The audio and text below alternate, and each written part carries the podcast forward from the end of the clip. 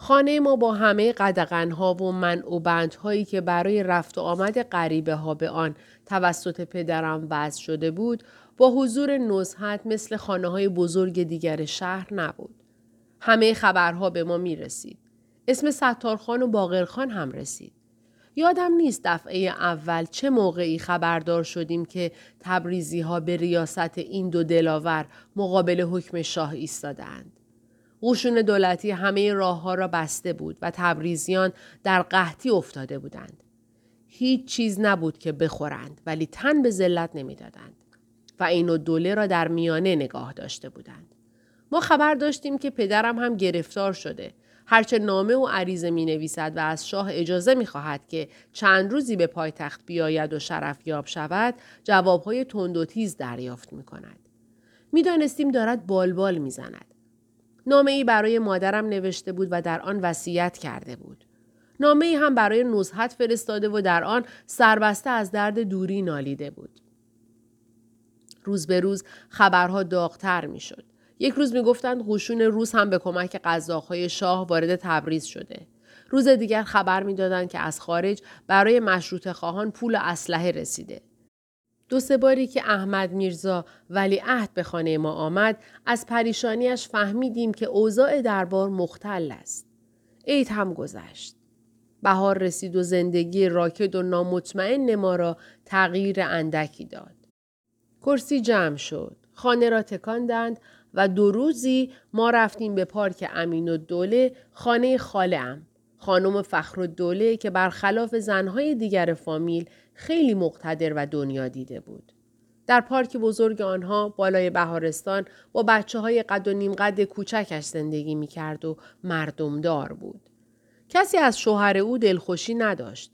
نوکر و کلفت ها می گفتند روز به توپ بستن مجلس که علما و نماینده های دار و شورا به پارک آنها پناه برده بودند یواشکی و دور از چشم خال فخر و دوله به باغ شاه خبر داده و قزاقها ریختند و آقایان را با کتک بردند.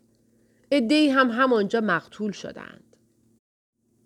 همین خبر او را از چشمها انداخته بود.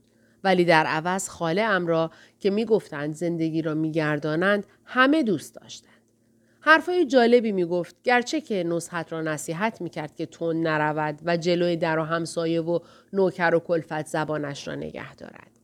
هر وقت به خانه آنها می رفتم با خودم می گفتم کاشکی پدرم مثل همین آقای امین و دوله بی دست و پا و مطیع زنش بود. باغمان غرق شکوفه بود که پدر برگشت و مثل همیشه قیل و قال و حیاهو خانه را پر کرد.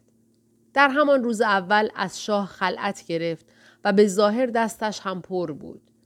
یک دو روز اول از صبح می‌رفت دربار و شب هم در کلاه فرنگی خودش بود. یکی دو نفری می آمدند و می رفتند. خودش هم کاری با ما نداشت. من و نصحت شبها در اتاق گوشواره امارت می خوابیدیم. دایه و خالجان هم در همون اتاق جا می انداختند. مثل همیشه جای مادر در پنجدری بود و شبها مروارید می‌رفت گیسوانش را باز می‌کرد و بزک صورتش را بر می داشت. سکوت بر خانه حکم میراند و صدای باد بهاری که درختها را می جنباند و صدای چلچله ها و نسیم خنکی که از لای در درون اتاق راه میافت حتی وقتی زیر لحاف بودیم خبرمان می‌کرد که بهار است. سومین شب بود که سایه مروارید کنیز مادرم پشت در اتاق دراز شد. فهمیدیم که خان به پنجدری رفته است. این خود به تنهایی خبری بود که دلشوره می آورد. چه رسد که آرام آرام صداها از پنجدری به بیرون سر کشید. من و نصحت بیدار بودیم و چیزی نمی گفتیم. تا وقتی صدای مهیبی سکوت وهمناک را شکست. گلدان چینی بزرگ پنجدری بود که پرت شد در ایوان و این آغاز جنگ بود. جرعه ای آب از کاسه چینی خوردم. گلویم خشک شده بود. و حت میافتم که بقیه اهل خانه هم بیدارند و بی صدا در زیر لحاف گوش به صداهای بیرون سپردند. فریاد مادر پرده ها را درید. فقط می گفت نه نه و در پی آن صدای فرود آمدن چیزی به گوش می رسید. کمربند بود یا شلاقی که همیشه بالای تاقچه سالن کلاه فرنگی می گذاشت. انگار بر تن من می‌خورد که در زیر لحاف به رعشه افتاده بودم. در ادامه صداها به تخت نزحت پناه بردم و گذاشتم که اشکم بر صورت او بدود. می پرید و در همان حال مرا تنگ در بغل می فشرد. حالا دیگر صدای سیلی محکمی بود که به گوشمان می رسید و مروارید در را باز کرد و خود را انداخت وسط اتاق. گیسهایش را می‌کند و می‌گفت شاهزاده خانم و کشت و گیسهایش را می‌کند. خاله خانم زیر لب میغرید. کجاست شابابا؟ کی خان جرأت داشت دست روی خانم بلند کند. این بار صدای جیغ بلند مادرم تمام ساختمان را پر کرد که پیدا بود پرت شده است روی زمین. صدایش شنیده شد که گفت باید از روی جنازه من بگذری. دلم می‌خواست نصحت بگوید چه کار باید کرد. او که همیشه راه حلی داشت برای هر مشکلی. و دیدم که ناگهان مثل پرنده از جا جست. چادر خاله خانم رو از بالای سرش برداشت و از اتاق پرید بیرون پا برهنه. حالا دیگر ما نشسته بودیم. دایی آمده بود و مرا بغل کرده بود و زیر لب دعا می‌خواند. اما انگار آن شب پروحشت صبح نمی‌شد. ماه بالای گنبد حمام بود و نور محتاب افتاده بود در ایوان. از تکان شاخه های شمشاد دور استخر معلوم بود که آن پشت هم بقیه اهل خانه در کمین و وحشتند. این بار صدای کوفتن بیشتر می‌شد و صدای جیغ مادرم.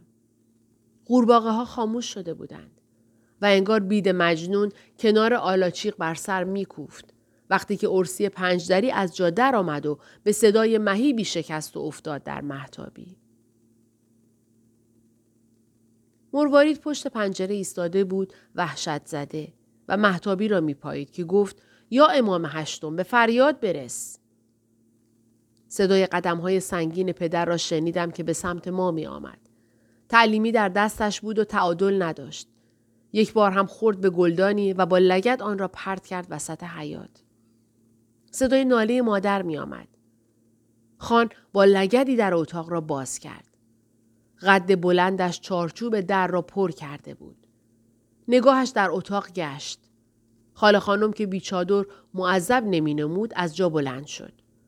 مروارید پشت پرده خود را از نگاه او دور می کرد که صدای نعرش اتاق را پر کرد. کو! و وقتی جوابی نشنید با خشم لحاف نصحت را بلند کرد و انداخت آن طرف اتاق و دوباره فریاد زد کو؟ و به یک ضرب پرده کلفت گوبلن را کند. مروارید وحشت زده دست گذاشت به گریه. نن سگ گفتم کو؟ مروارید لال شده بود. خاله خانم به صدا درآمد. کی آقا کی؟ با غضب دندانهایش را به هم فشرد و داد زد نزحت و سلطنه خاله خانم انگار از قبل خودش را آماده کرده بود. سر شب رفتند. نمی‌دانم کجا. اما انگار رفتم پارک امین و دوله. حالا دیگر می‌شد چهره مادر را از چارچوب در اتاق دید که لچک افتاده بود زیر گلویش. موهای پریشانش ولو شده بود روی صورتش. صورتی که غرق خون بود. خواستم بدوم در بغلش اما از ترس بیهست شده بودم. پایم حرکت نداشت. بیرون! پدر اشاره کرد به خاله خانم و مروارید که همانطور مثل بید می لرزیدند. آنها از کنار مادر گذشتند که فریاد زد. برید! همه را خبر کنید! همه بیانین! فرود آمدن تعلیمی خان صدا را در گلوی مادر بست و دیدم که خون از پیشانی مادر سرازیر شد. ولی خودش اعتنایی نکرد. و حمله برد به او که رب دو شامر ابریشمش پاره شده بود. یقش را گرفت و کشید تا پارگی بیشتر شد. اما با ضربه پشت دست دیو به زمین افتاد. گربه خاکستری نصحت هم آمده بود به تماشا در محتابی. در نور محتاب برق قمه را دیدم که از تعلیمی بیرون کشید و گرفت روی مادر. از وحشت رویم را برگردانده بودم. شنیدم که با صدای گرفته فریاد زد می‌تونم مثل سگ بکشمت بدبخت اما نمی‌کشم و می‌ذارم تا آخر عمرت خون گریه کنی یک چشمت اشک و یک چشمت خون مادرم بیحال روی زمین افتاده بود و خون از سرش میریخت روی صورت بیحالش. خانقمه را چپان در قلاف و دست مرا گرفت و کشید. مقاومت کردم. کشیده شدم دم در. اما زورش آنقدر زیاد بود که حس کردم دستم دارد کنده می شود. لبه تخت را که گرفته بودم رها کردم. حالا با یک دست بغلم کرده بود. از جا بلند شدم. در هوا. خواست از در بیرون برود که پاهایش را گرفتم. تکانی خورد. نزدیک بود که بیفتد. من جیغ زدم و او بی همانطور که دستش را حلقه کرده بود دور کمرم از محتابی گذشت. عکس بید را در استخر دیدم که پریشان بود. محتاب را ندیدم که کجا کمین کرده. او تلو تلو می‌خورد و می‌رفت به طرف کلاه فرنگی و من در هوا چنگ میانداختم و باز جیغ می‌زدم که تعلیمی را بلند کرد و فریاد زد خفه خیابان شنی زیر پایش صدا می کرد. گربه نسحت هم می آمد و به صدای گریه آرام من وحشت زده بود. رسیدیم به کلاه فرنگی. مرا انداخت تو و شروع کرد به انداختن قلا به در بزرگ ورودی. هنوز کارش را تمام نکرده بود که از پشت پنجره صورت خونالوده مادرم را دیدم که مشت به در میکوبید. صدایش انگار از دور می آمد. گرفته و بیتاقت که با اشک فریاد می‌زد حیوان اون دخترته که من دوباره دست گذاشتم به فریاد. مادر را صدا می کردم که حالا دیوانوار این و آن را صدا می کرد. رفتم پشت کاناپه پنهان شوم ولی آمد موهایم را دور دستش پیچید و این بار بلندم کرد و گذاشت زیر بغل راستش. مست مست بود. نور ماه در چلچراغ تکرار می شد و ما از در دور می شدیم. و ضربه های مادر در گوشم میپیچید و صدای کوفتن مشت به در. از راهرویی که کله گوزن و بز وحشی به دیوارش کوبیده شده بود گذشتیم. با خود گفتم اگر از این در بگذریم دیگر دست کسی به ما نمی‌رسد. هرچه زور داشتم می‌زدم. تقلا می کردم. با مشت به بازوانش می‌زدم که رب دو شام در آنجا دریده شده بود ولی فایده نداشت. زورم به او نمی رسید. پشت در آهنی که راه به خلوت او می برد همانجا که از دو سال پیش بر روی همه بسته شده بود مرا انداخت زمین. باز یکی یکی کلون و قفلها را بست و این بار دستم را گرفت و کشید. داخل اتاق مردنگی روشن بود. تخت خواب چوبی بزرگی در وسط. پوست ببر یا پلنگی کف اتاق و آن دو مجسمه فرشته چوبی در دو طرف تخت. میخکوب بودم و حسی در وجودم نمانده بود. رفت و آن تنگ بلور را برداشت و گذاشت در دهانش و آب زررنگی که در آن بود جرعه جرعه خورد و تنگ را کوبید روی سینی. به لحظه ای پرت شدم روی تخت. صدای مادر رو در کوفتنش باز هم می آمد که تکرار می شد. حیوان! حیوان!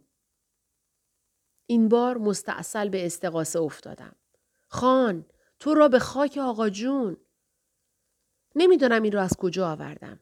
پیش از آن هیچ وقت قسمش نداده بودم. اما حالا التماس می کردم و او داشت رب رش را که پاره پاره شده بود از تن بیرون می کرد. افتاده بودم روی تخت میان آن دو فرشته که از کنار اشکاف روی پرده تکانی خورد. و اول لوله تفنگ بیرون آمد و بعد دست های نزحت. در لحظه ای زمان ایستاد. به نظرم آمد که ماه در استخر سرنگون شد و مادر دست از کوفتن در برداشت. برو. برو. این فرمان نصحت بود خطاب به من وگرنه خان درست در هدف تفنگ دلول بود که گفت دوتا گلوله سرپر اینجاست. به جنبی قلبت را از جا می‌کنم.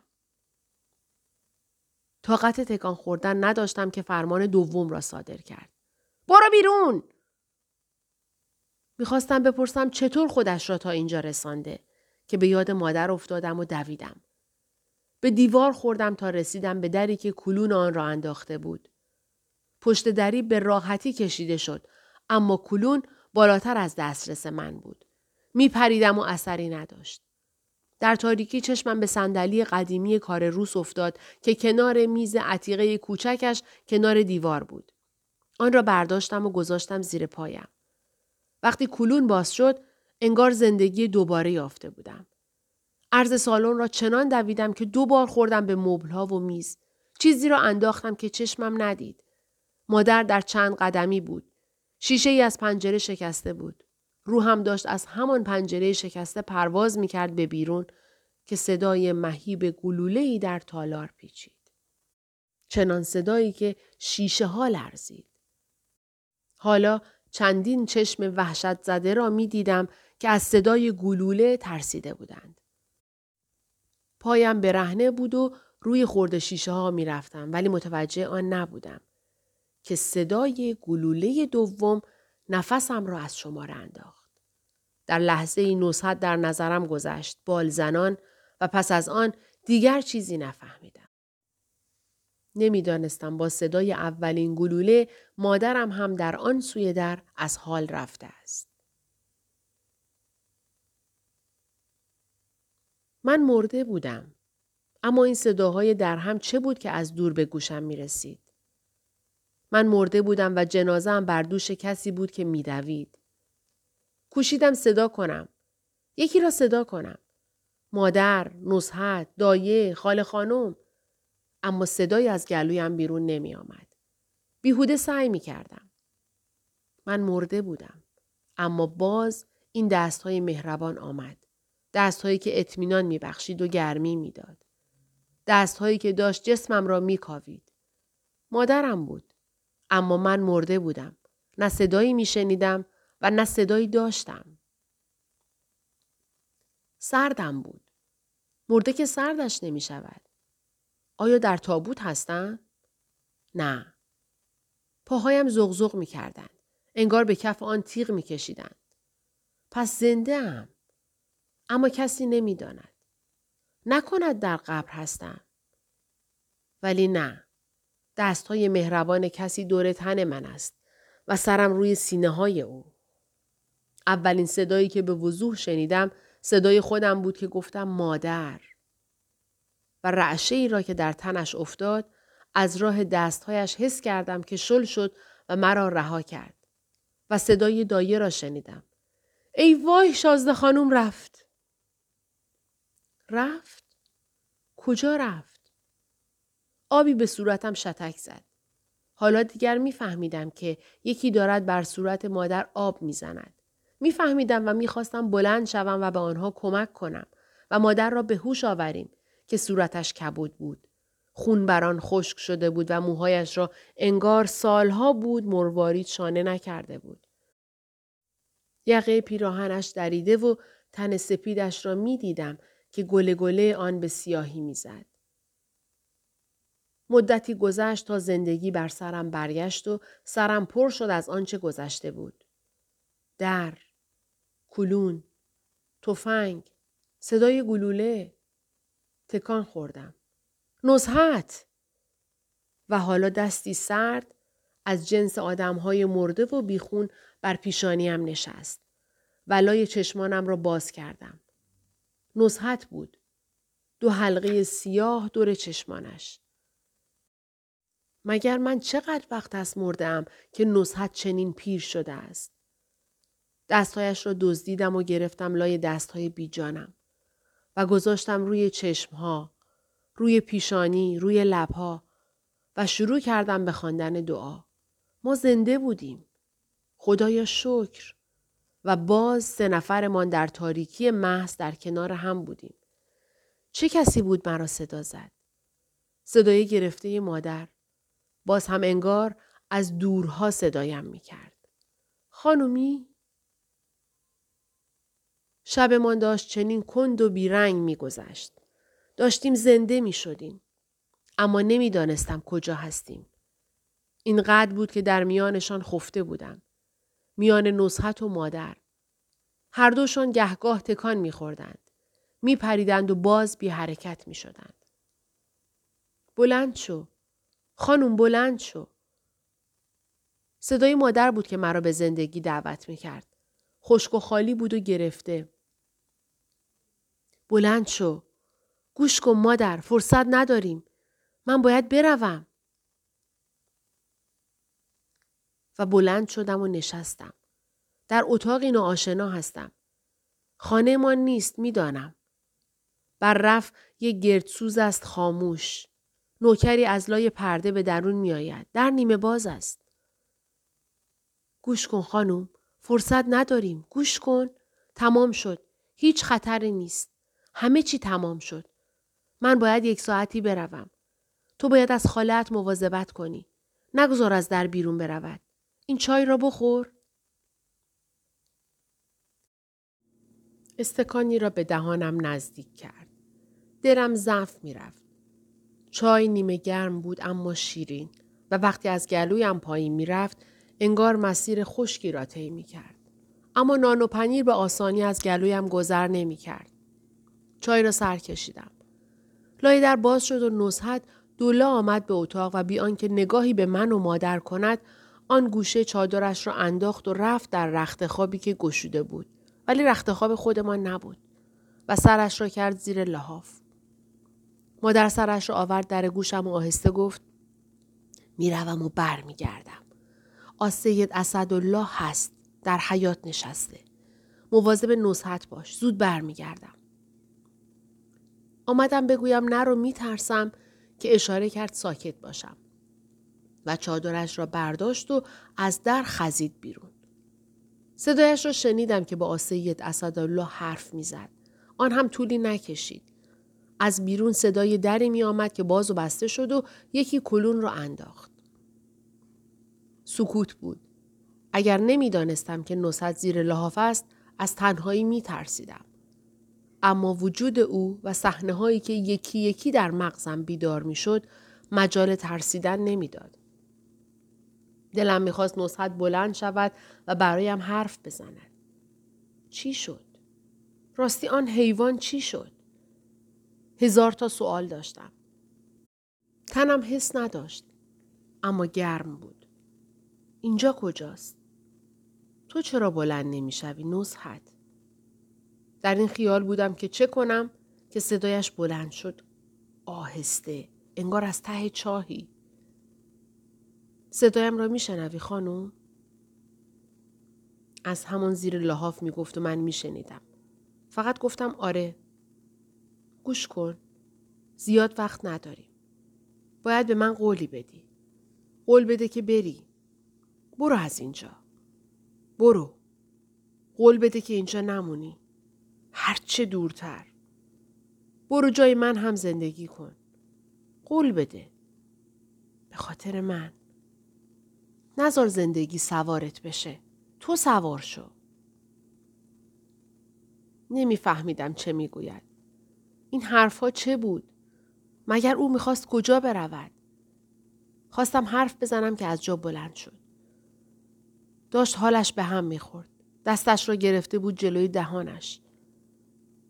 حالا در نوری که به داخل اتاق می آمد صورتش را به تمامی دیدم. دور چشمانش کبود بود. موهای طلایش خیس. چادر نماز را کشید به سرش و در را باز کرد و رفت. بلند شدم. نگاهش کردم. وقتی در چارچوب در ظاهر شد آسید اسدالله که نشسته بود لبه پله و پیشانیش را گذاشته بود روی یک چوب دستی کلوفت از جا بلند شد. اما چیزی نگفت. با هم نصحت را دنبال کردم. آفتابه را از کنار چاه برداشت و آن طرف حیات از پله های مبال پایین رفت. حالا می دانستم کجا هستم.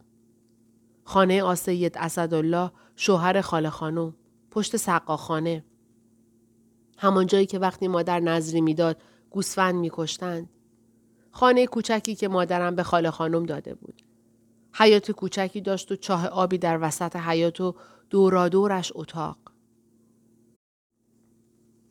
دانستن اینکه کجا هستیم کمی راحت ترم کرد. حالا صحنه ها داشت زنده می‌شد و اتاق را می‌شد شناخت. یک سینی پر از نان و یک قلمبه پنیر وسط بود و رخت ها به هم آویخته و آشفته در اطراف آن. تکه نان در دهانم گذاشتم و جرقه در ذهنم زد که رفتم و لحاف نصحت را بالا زدم. روشن نبود. دست زدم کف تشک. خیس بود. نگاهش کردم. لرزه به تنم افتاد. از خیسی دستم به وحشت بودم. انگار جنایتی کرده بودم. بوی خون در دماغم پیچید.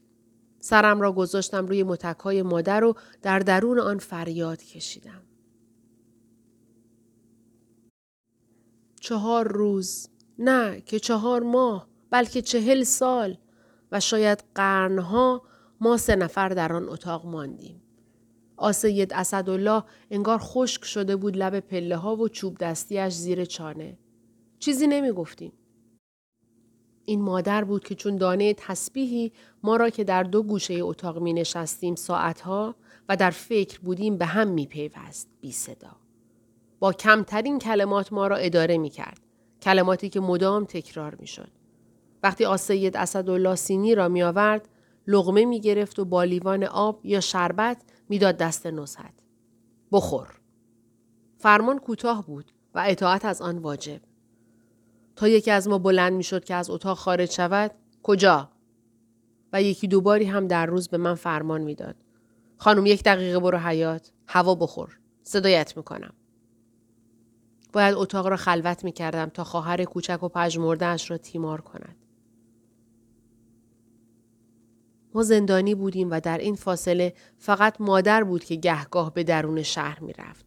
شهری که در آن صدای گلولو و توپ می آمد و گاهی صدای تاخت سواران. در این میان نگران مادر بودم که گاهی در یک روز دو بار چادر چاقچور خاله خانم را می پوشید و روبنده را می انداخت و می رفت. من و نصحت تنها می ماندیم و کلمات اندکی بین ما رد و بدل می شد. او مدام می رفت زیر لحاف و چطور نفسش در آن گرما نمی گرفت. دماغش را بالا می کشید و می دانستم که آن زیر می گرید. من هم آرام می گریستم و باورم بود که آسید اسدالله هم همانطور که پیشانیش را گذاشته بود روی چوب دستی کلفتش او هم آرام می گرید. نمی‌دانستیم مادر کجا می رود و چرا می رود. هیچ نمی پرسیدیم. نصحت تب داشت. گاه که سر او را در بغل می گرفتم می سوخت. خیس عرق بود و بوی تب می‌داد. نیمه شبی من و مادر او را به کنار چاه بردیم. نشاندیم روی زمین و مادر از چاه آب کشید و میریخت روی سر او. موهای طلاییش در محتاب بیرمقی که حیات را روشن کرده بود برق می‌زد. او با لباس نشسته بود بی حرکت و آب روی سرش می و مادر فقط دست می کشید به صورتش. همانطور که وقتی بچه بودیم دایه مرا می شست. بعد پاهایش را می شستیم. پوست سفیدش خشک شده بود. انگار پیرزنی. انگار در چهار روز اندازه چهل سال پیر شده بود و می دیدم که می لرزید و خود را جمع کرده بود مانند جوجه ای یا مانند گربه خودش که نمی‌دانستم کجاست. آن شب من و مادر نصحت را به اتاق برگرداندیم و آنجا بود که مادر گفت که فردا وقتی شب شد و تاریک از اینجا می رویم. نگفت کجا. در اتاق از بغچه لباس درآورد. بر تن نصحت کردیم و لباسهای خیسش را درآوردیم. هیچ نمی گفت. فقط در لحظه ای که مادر از اتاق بیرون رفته بود به صدا آمد. خانم یادت باشه به من قول دادی. قول دادی جای من زندگی کنی. این بار به صدا آمدم. می‌خواستم بگویم هر جا برویم با هم خواهیم بود. با هم زندگی خواهیم کرد. ولی یک مرتبه بغزش ترکید و لحاف را کشید بر سرش. مادر برگشت و مانند آن سه شب پریشان خوابیدیم. در خواب دیدم که من و نصد در حوز بزرگی افتاده ایم و یک مار سیاه ما را دنبال می کند. اما مادر هست و با چیزی مثل تبر بر سر مار می کوبد. اما مار دوباره زنده می شود و دوباره ما را دنبال می کند. نزدیک بود خفه شویم. ولی قدرت حرکت نداشتم. دست و پایم قفل شده بود و داشتم در آب فرو می رفتم. دست و پا می زدم که از خواب پریدم. گلویم خشک بود. از کوزه ای که کنار اتاق بود آب خوردم. مادر ملافه یزدیش را روی خود کشیده بود و نصحت هم گرچه نامنظم اما نفس می‌کشید. سرم را روی بالش گذاشتم و به خواب رفتم. باور نداشتم و هنوز هم باور کردنش برایم دشوار است که فردا وقتی برای فرار از خانه آسید اسدالله آماده شدیم فقط من مانده بودم و مادر. نصحت همان نیمه های شب که ما در خواب بودیم در همان آبی که در خواب دیده بودم خفه شد. صبح مرا هم پیچانده بودند در چاقچور و روبنده تا نبینم که وقتی تن بیجان نصحت را از چاه بیرون کشیدن چطور بود. رفت و شبهای بسیار به خوابم برگشت. با همان گیسوان طلایی و چشمان دریایی و مانند آن شب آخر گفت خانومی یادت نره قول دادی. شبهای اول به وحشت از خواب می پریدم. اما آرام آرام گذشت زمان چنانم کرد که هر وقت می آمد و آن حرف را می‌زد می گفتم باشه نزحت و سلطنه باشه. شهر بی به وحشت و خاموشی ما در کنج خانه آسه اسدالله شلوغ بود. خبر می آمد که قشون دولتی از شاه برگشته است و آنها دارند از اصفهان و از شمال به طرف تهران می آیند. دلی برایم نمانده بود وگرنه باید نگران احمد میرزا ولی عهد می شدم. مبادا او را هم با خانواده سلطنت بکشند.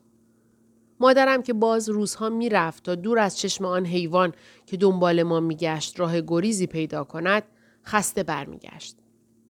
گرچه چیزی نمی گفت ولی می دانستم که در آن عرصات کسی در فکر او نیست که مرا چون بچه گربهی به دندان گرفته بود و می‌خواست از آن میانه به در برد. آخرین منزلگاه هم خانه خانم سلطان بود. همان خانه که نصحت برایش خرید. در آنجا او خاطرات ابراهیم را مرور می کرد و با هر نقلی که از فرزندش می گفت داغ من تازه تر می شد. در نظرم بود که نصحت و ابراهیم در همان حیات نقلی زندگی می کنند. شاهزاده خانم من پیانو می‌زند و ابراهیم از در میآید با کلی شبنامه و جزوه و رساله. می ایستد معدب مثل همان شبی که دیدم و به نصحت گزارش می دهد از احوال شهر. مادر مرا دو روز رها کرد و در این دو روز می نشستم کنار آن حوز کوچک که آب باریک به آن می ریخت و از طرف دیگرش سرازیر می شد به باغچه. خیره می شدم به هندوانه ها و سیب های گلاب که سلطان خانم رها می کرد در حوز تا خنک شود. در همان حال که او از دردش می گفت احساس می کردم به یاد نصحت قفسه سینه هم درد می گیرد. شبها زیر پشه بندی که در آن تنها می خوابیدم جا باز می کردم برای خاله کوچولویم که به من زندگی آموخت. در گوشم گفت که علتی ندارد دست بسته اسیر سرنوشت باشیم. چنان اسیر غمش بودم و چنان جایش در تنم خالی بود که هیچ در اندیشه خودم نبودم و نمی‌دانستم که انگار در همان آبی که نصحت در آن افتاد من نیز افتادم و آرام آرام دارم به سوی کشیده می شوم که نمی‌دانستم باطلاقی است یا دریایی که به آبهای آزاد راه می برد. حالا دیگر در همان کنج خلوت و اسارت هم خبرهای از شهر می رسید.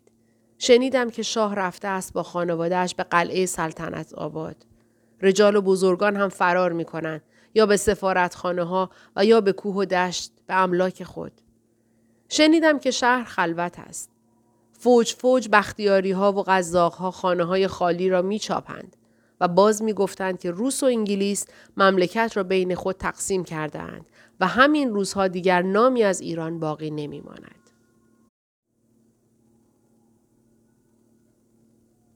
در راه نشسته در میان این دو زن که با چاقچور و روبنده به هر کسی شبیه بودند جز خانم سلطان و خواهرزادهاش سکینه به هر تکان کالسکه حس می کردم که دارم از همه دور می شوم.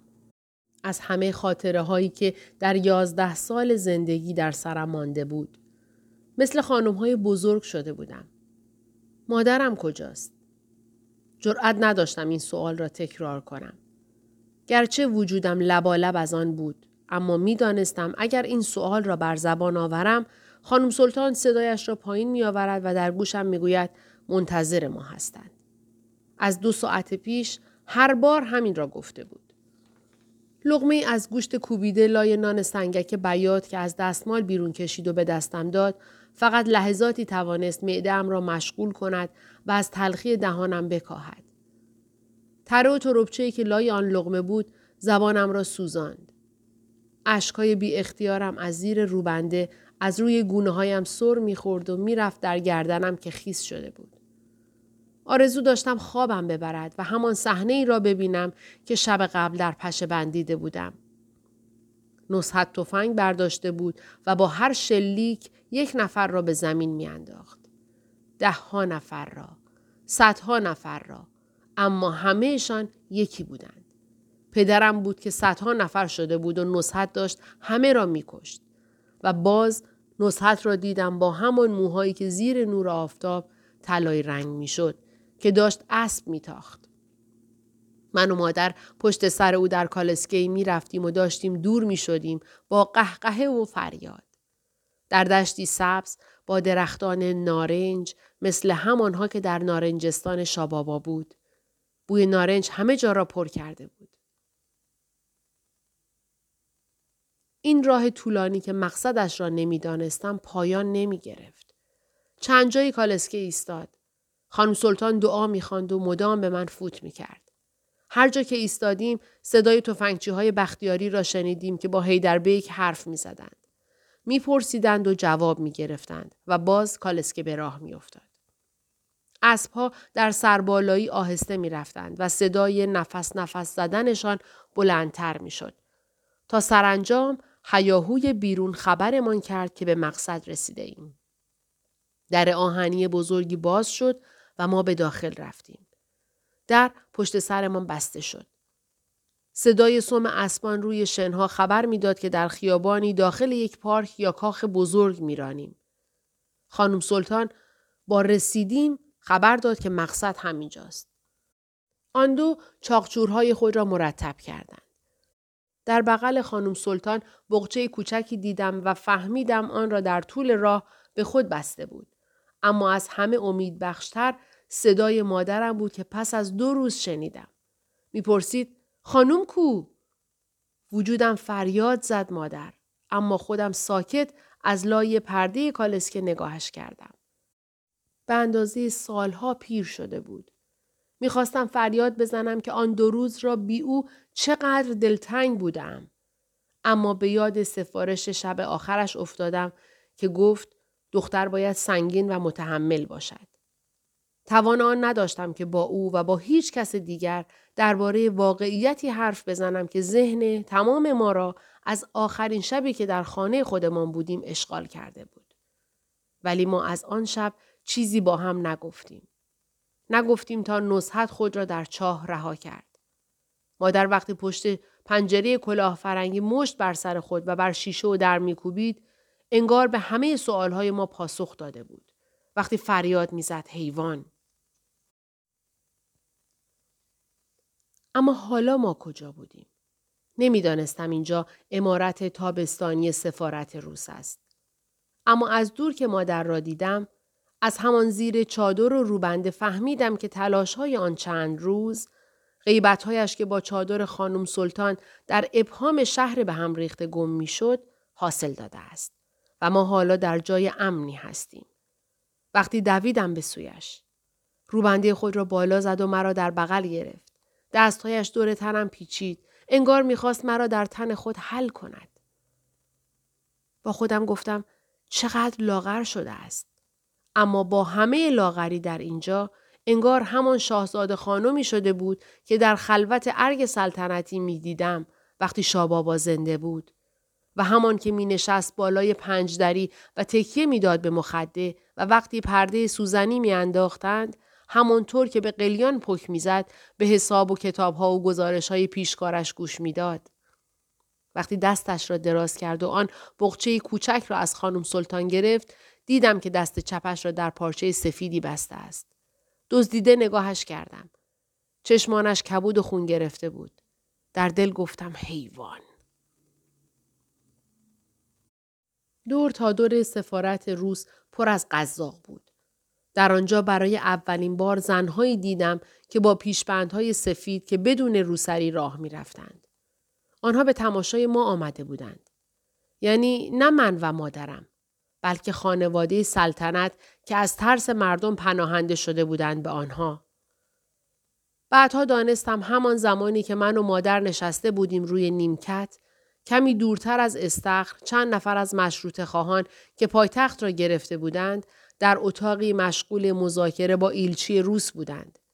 شاه بدبخت هم در اتاق دیگری مشغول گفتگو با چند نفر دیگر از روزها بود که داشتند شرایط را به او می گفتند. عصر همان روز استعفا نامه اش نوشته شد و قرار شد احمد میرزا پسرش به عنوان پادشاه در کشور بماند و خانواده سلطنتی بروند به خارج. اما در آن لحظات هیچ یک از این حوادث برایم مهم نبود. مهم خبری بود که مادر داد که من با شاهی که خل شده بود با ملک جهان با خانواده‌ای که اینک وحشت زده در سفارت جمع شده بودند باید می‌رفتم.